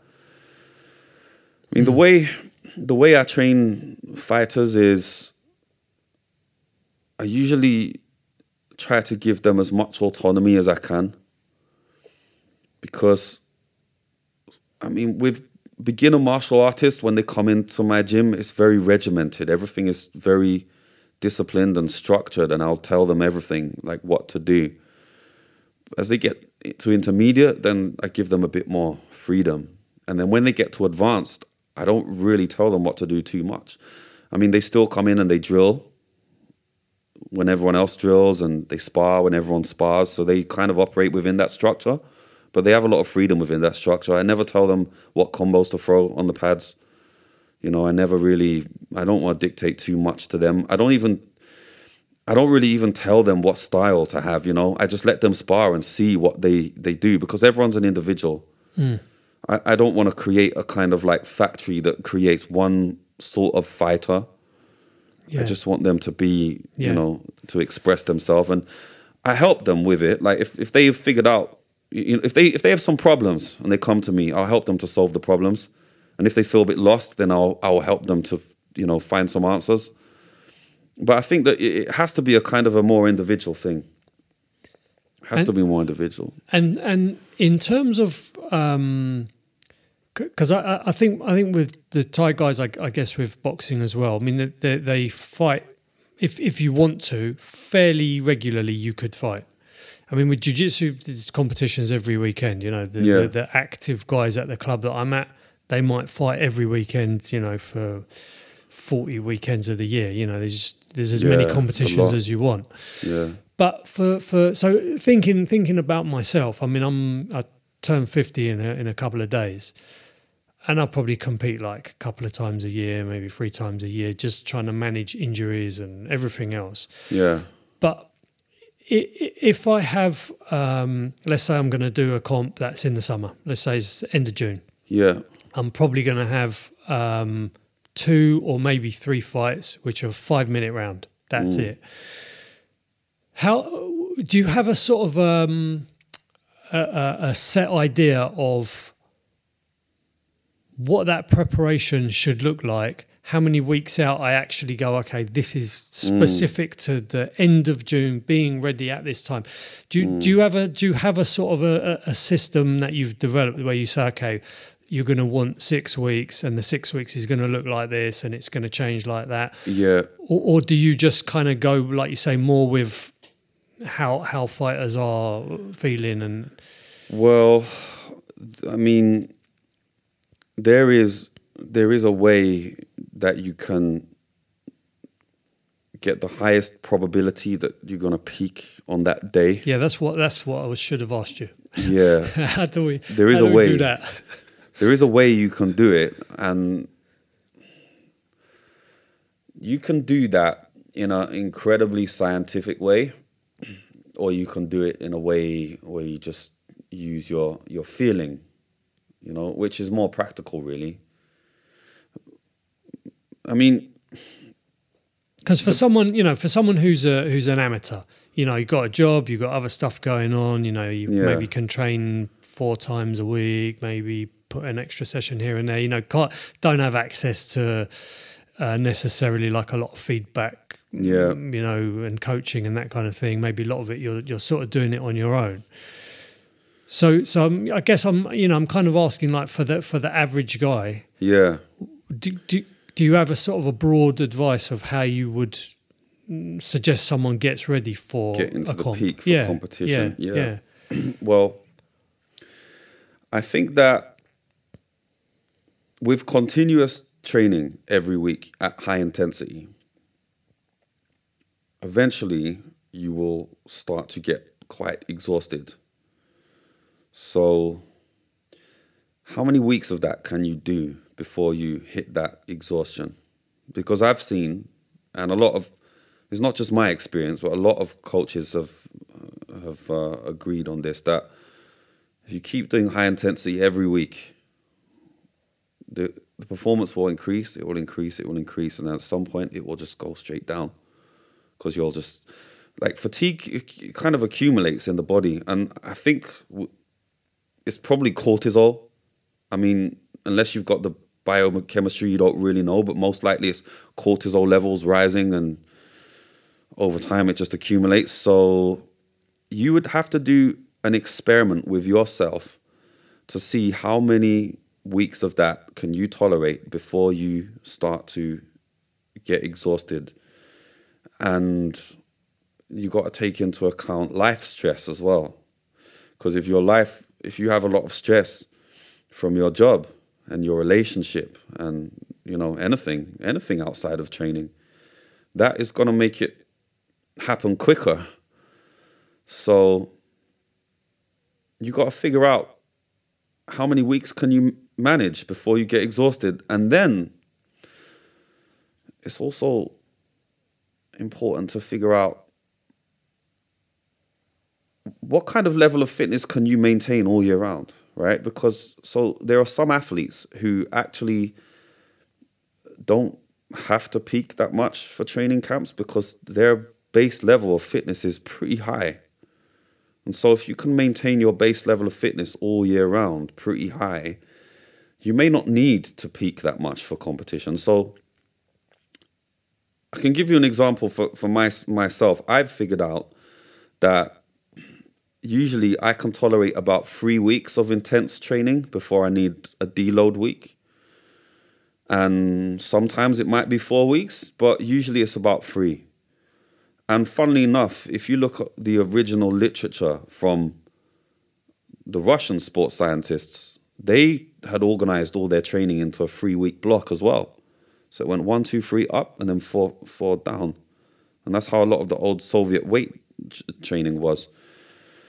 So I think if you could, if you, if you if throughout the whole year you run on this three week up, one week down schedule as your default, I think your base level of fitness is going to be pretty damn near to competition level anyway Right.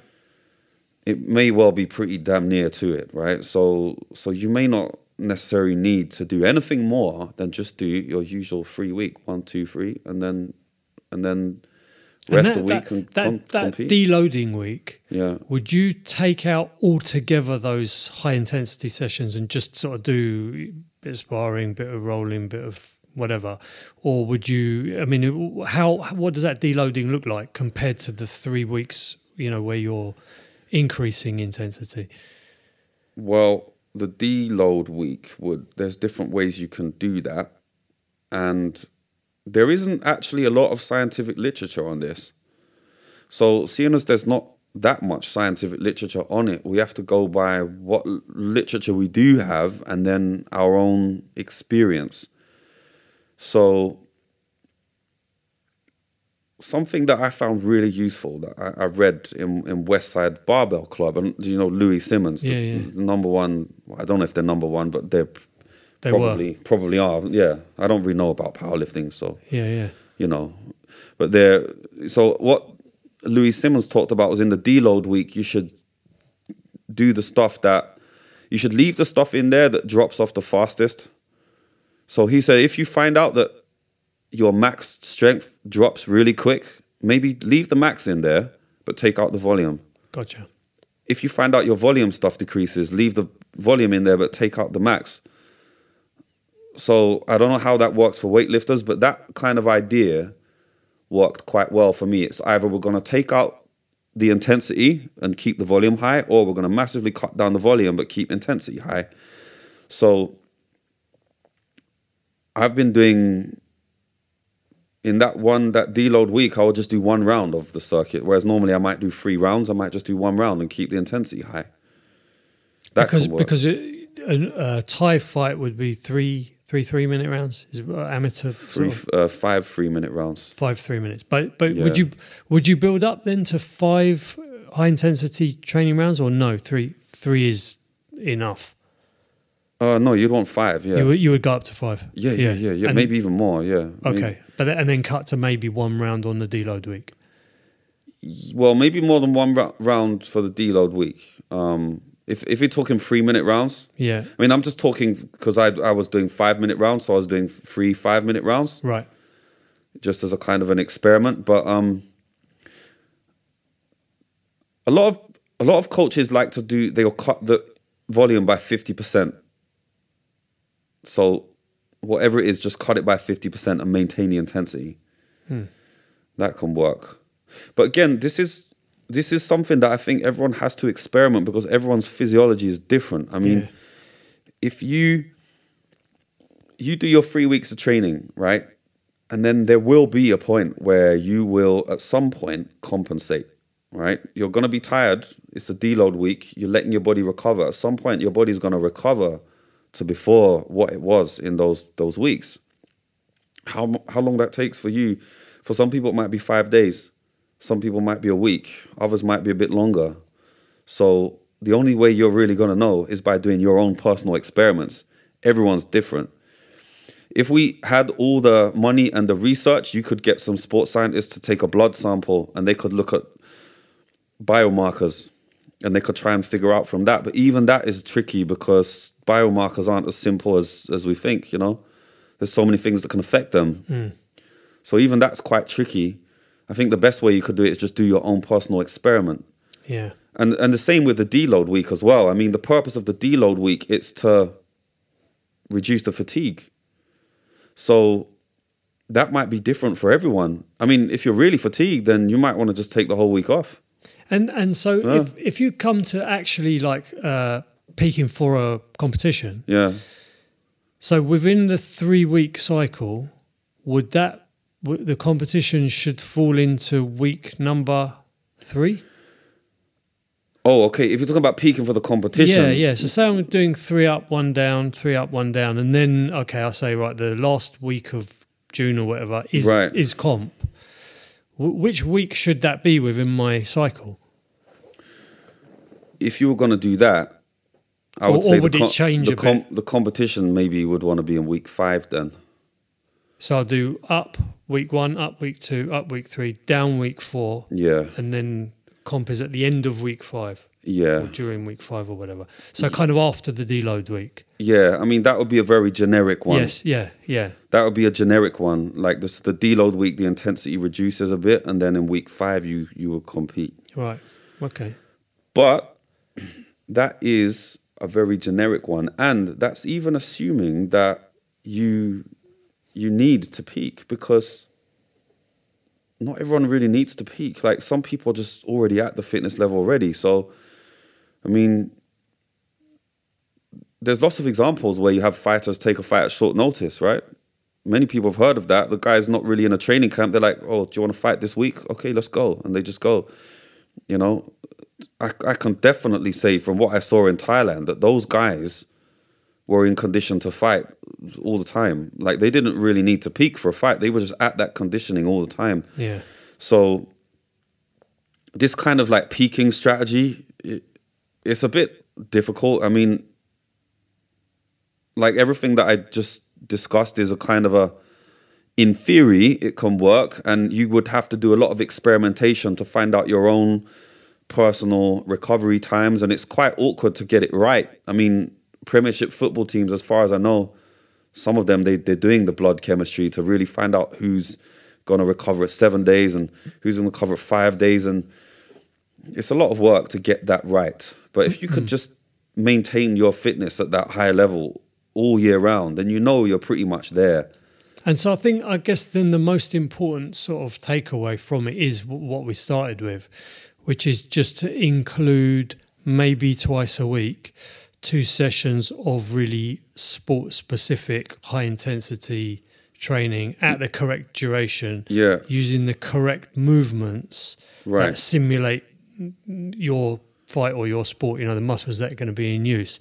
That's that's probably because you know what I wanted from the, from these podcasts is always if if people listen through them is that you'll be able to take at least one thing that's actionable. Right. They can just go right, great Right. on Monday.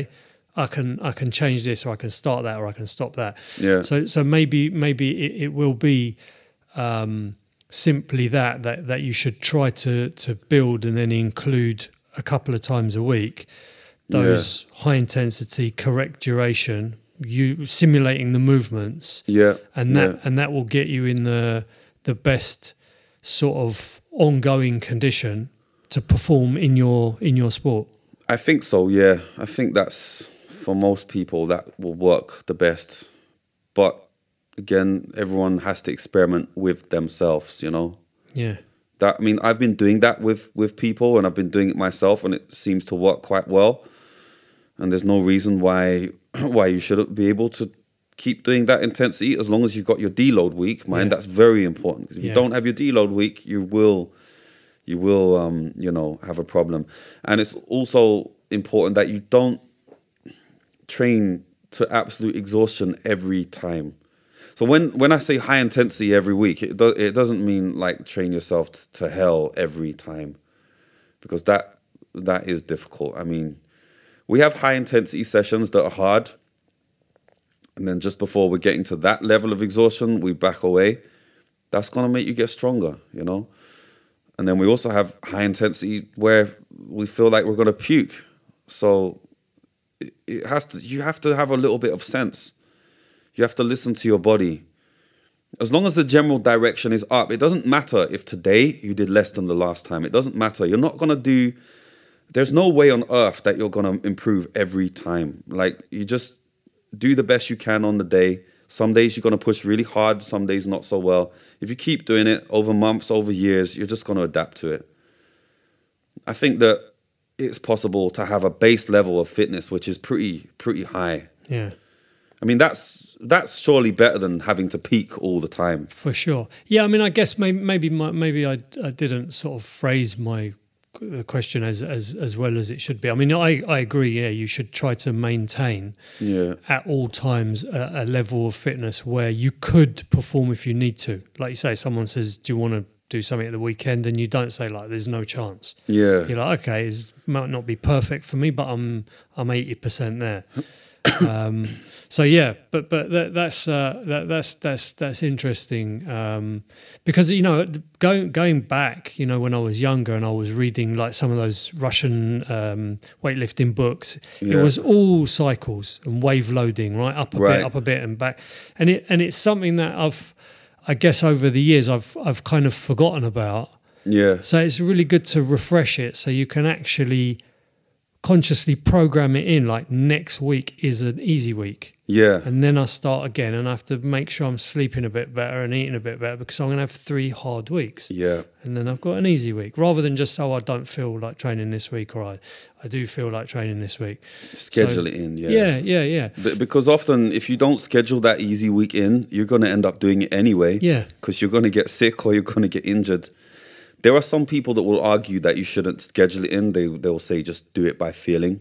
Right. But I guess again that that's that comes back to what you were saying. The better you know yourself, the more the going by feeling is actually useful, as opposed to it's not the best way of doing it. Well, at the beginning, the best way of doing it is programming it in because Yeah, you you don't so. know you can't um, assess your own feedback properly, right? Because I you don't have so, the yeah.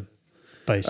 I, I think so, and I mean, because we're, because we're talking about high intensity here. I mean, if we're talking about like people who have never trained anything before and you know they're just starting doing fitness, often personal trainers just give them programs that last like 10 weeks right like you see it in in the media all the time like 10 weeks to have good abs or whatever but that's you know we're talking about like when you have no fitness and you're trying to develop but when what you're talking about, I'm assuming with like jiu-jitsu these people are athletes.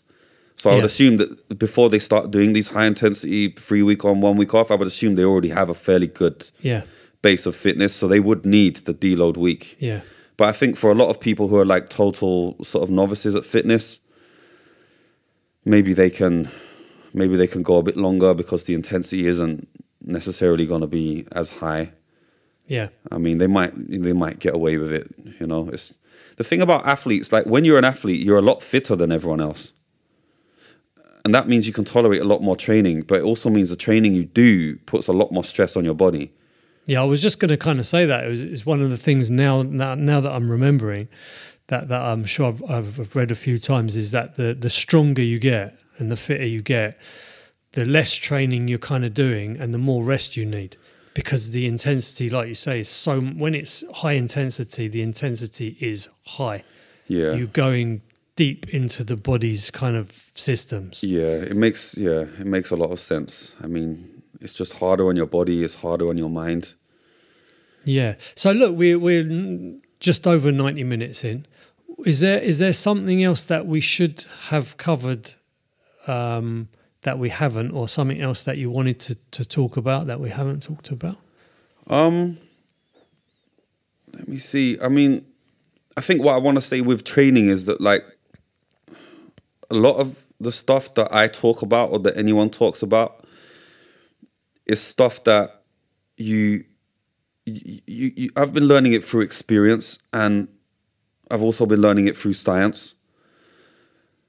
But a lot of things are stuff that it is it's not the same for everyone.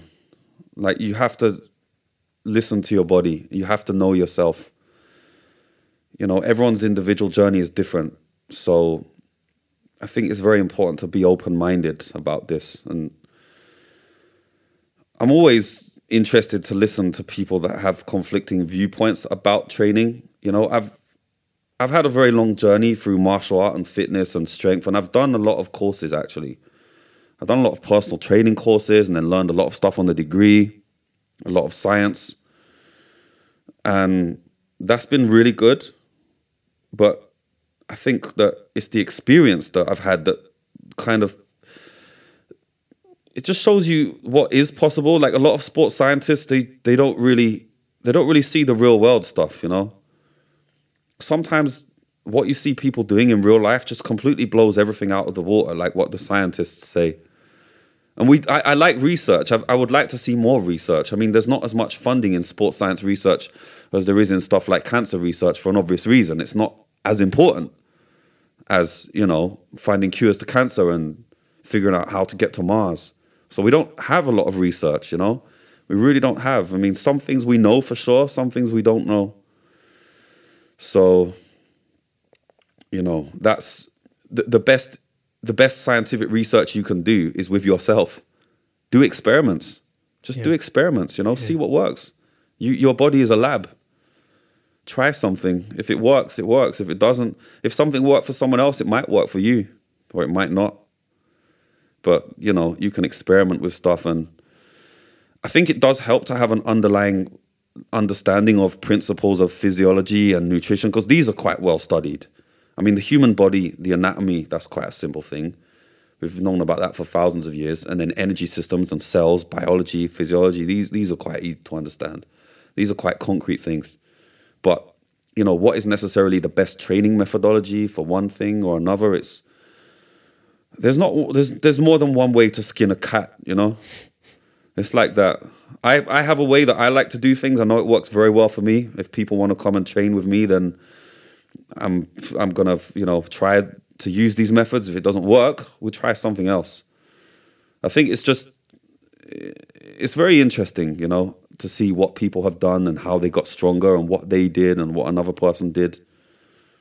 And so, uh, how do people get in touch with you? What, what what's the social media? Where's the club? So uh, the social media is MMA Dojo One on Instagram, and the club is in East Finchley. So if anyone wants to come along and train, then they can just hit me up via the Instagram or, uh, you know, send me a message. They can find my phone number on there. They can find the website.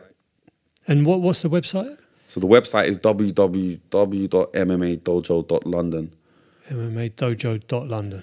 Yeah, that's the one. They, if people want to train martial art, they can come and do the basic training because we have basic training. Um, the way I've set it up there is such that the basic training is very regimented. It's very structured. There's a syllabus for everything. So there's a Muay Thai syllabus. Well, I call it Muay Thai, but it's more just striking. It's MMA striking because we use striking from all all different backgrounds. That's a syllabus. So one by one, you learn all the basic techniques and all the basic defense. We've done that for wrestling as well, like MMA specific wrestling. So it has all the basic wrestling that you would find in freestyle wrestling, but also because it's for MMA, we had Muay Thai clinching in there, and then we use the cage, and we have elbows and knees mixed in with the wrestling. and there's currently a, a, a black belt, a, a, Roger Gracie black belt in the MMA dojo who's helping me to develop the ground game syllabus for MMA. So the way it works in MMA dojo is we have those syllabuses in the beginning.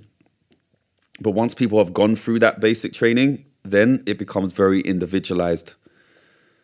And that's what I'm kind of trying to build there is that kind of culture is like when you come in, it's going to be very rigorous basic training to give you very good foundations in grappling and striking and strength and conditioning. But then once you have all that stuff, then I don't want to be, you know, I don't want to be dictating to you what to do. You're a, you're a martial artist, you know.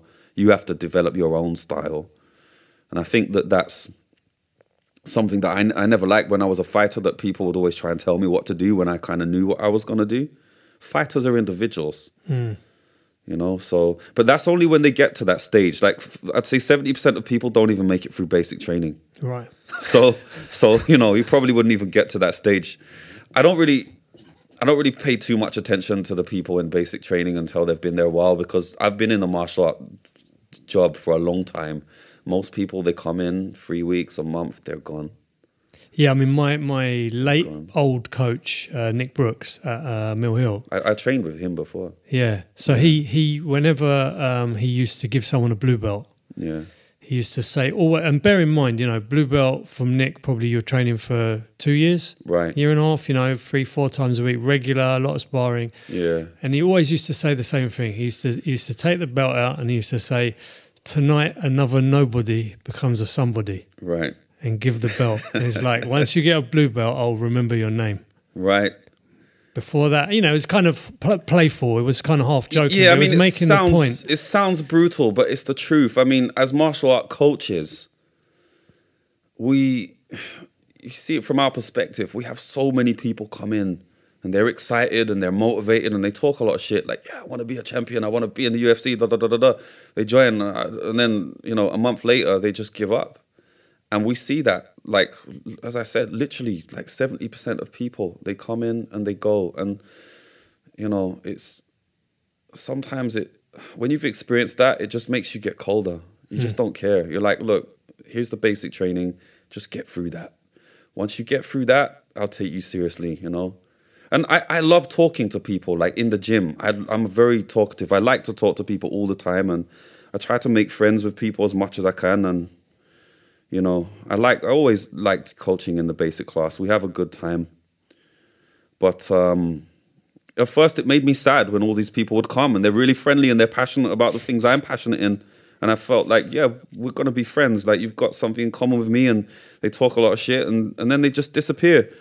And it made me sad at first. It made me really sad, but now it's just made me cold. It's just made me cold. It's, the, it's the, the, the, one of the lessons of life, right?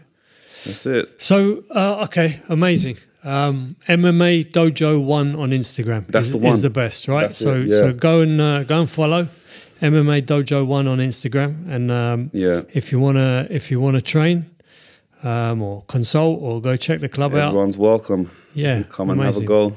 Thank you so much for coming in. It's Thank you. i I've had a really good time here today. Really fascinating um, conversation and and really um, I love to I love to hear people's stories of their travels and how they've sort of you know like I'm a sucker for origin stories. Yeah. Always the martial arts movies. The the number one movie is my favorite. How they became Spider Man, how Yeah. he became Batman, how he became you know.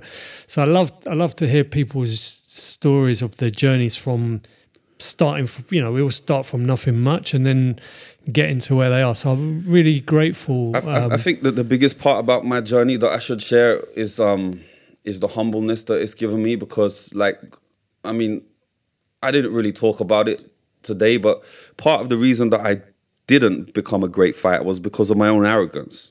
You know, like looking back, there's opportunities that I had that I had turned down because of being arrogant, and there's a lot of things that didn't go my way, injuries and things like that. You know, but overall, it's been the I would say, you know, me me being a stupid young man and being very arrogant and not really, not really respecting people enough, and just just thinking that you know I should get paid more than I should, or that I should get more than I should, and the whole journey has humbled me a lot. You know, like it's really humbled me, and I think the martial art world humbled me a lot, and I think that's that's a good thing that it can do for everyone.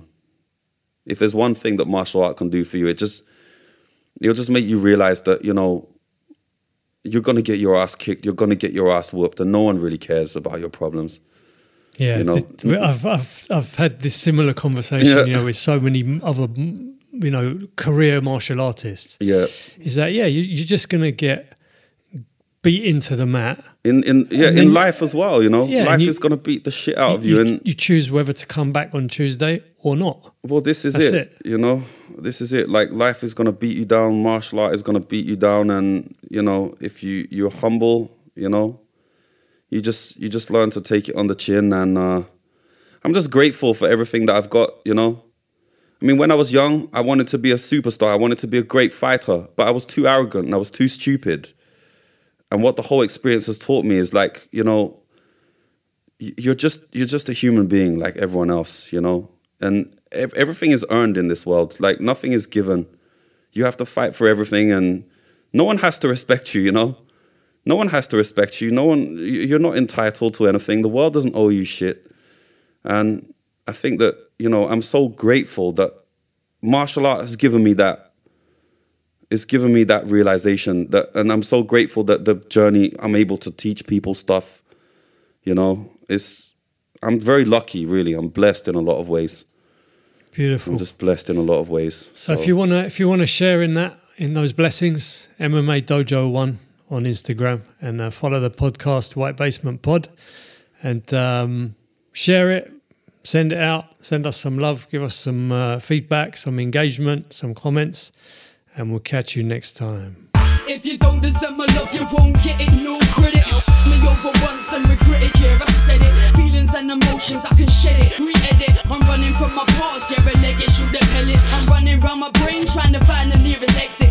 Think higher, but I'm killing off the senate. My life, put the bitches on the credits. In hindsight,